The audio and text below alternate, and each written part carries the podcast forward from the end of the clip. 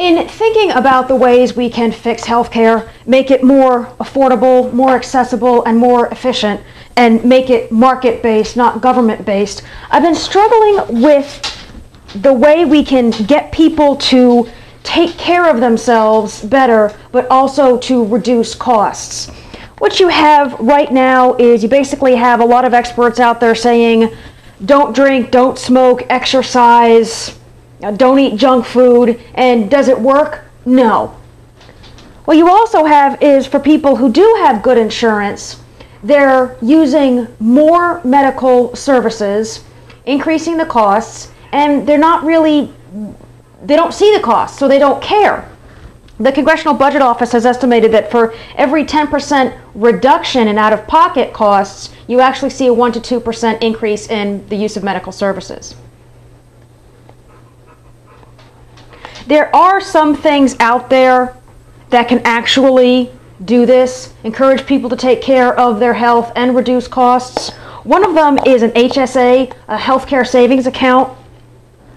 And an HSA, um, it allows you to work in conjunction with a um, insurance policy, okay, a qualified insurance policy, usually a uh, high deductible policy, and you can make um, payroll tax free investments or contributions to an investment account that you can make withdrawals from, again, payroll tax free for medical expenses. Okay, qualified medical expenses. The cool thing about it is that at the end of the year, it's not use it or lose it, it rolls. It rolls to the next year and the next year and the next year until you're 65 and qualify for Medicare. And at that point, you can make withdrawals for anything, not just medical related expenses. There's also um, the Safeway grocery store chain has set up a program almost a little bit like the HSA in that they put $1,000 of Safeway money into an account for each employee.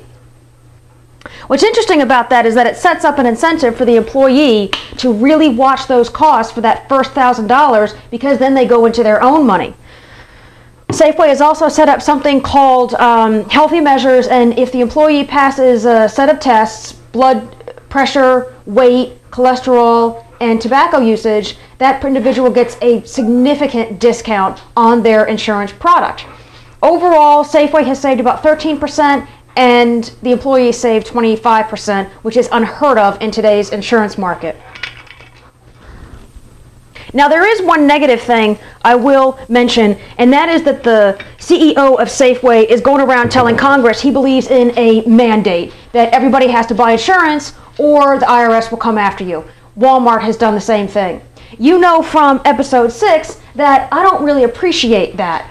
I uh, definitely think that mandate creep which is where the policyholder gets stuck with all these expensive uh, procedures that we don't use, but we can't bail. And I, I think that's a real possibility. And also, as you know, I have a bias for liberty.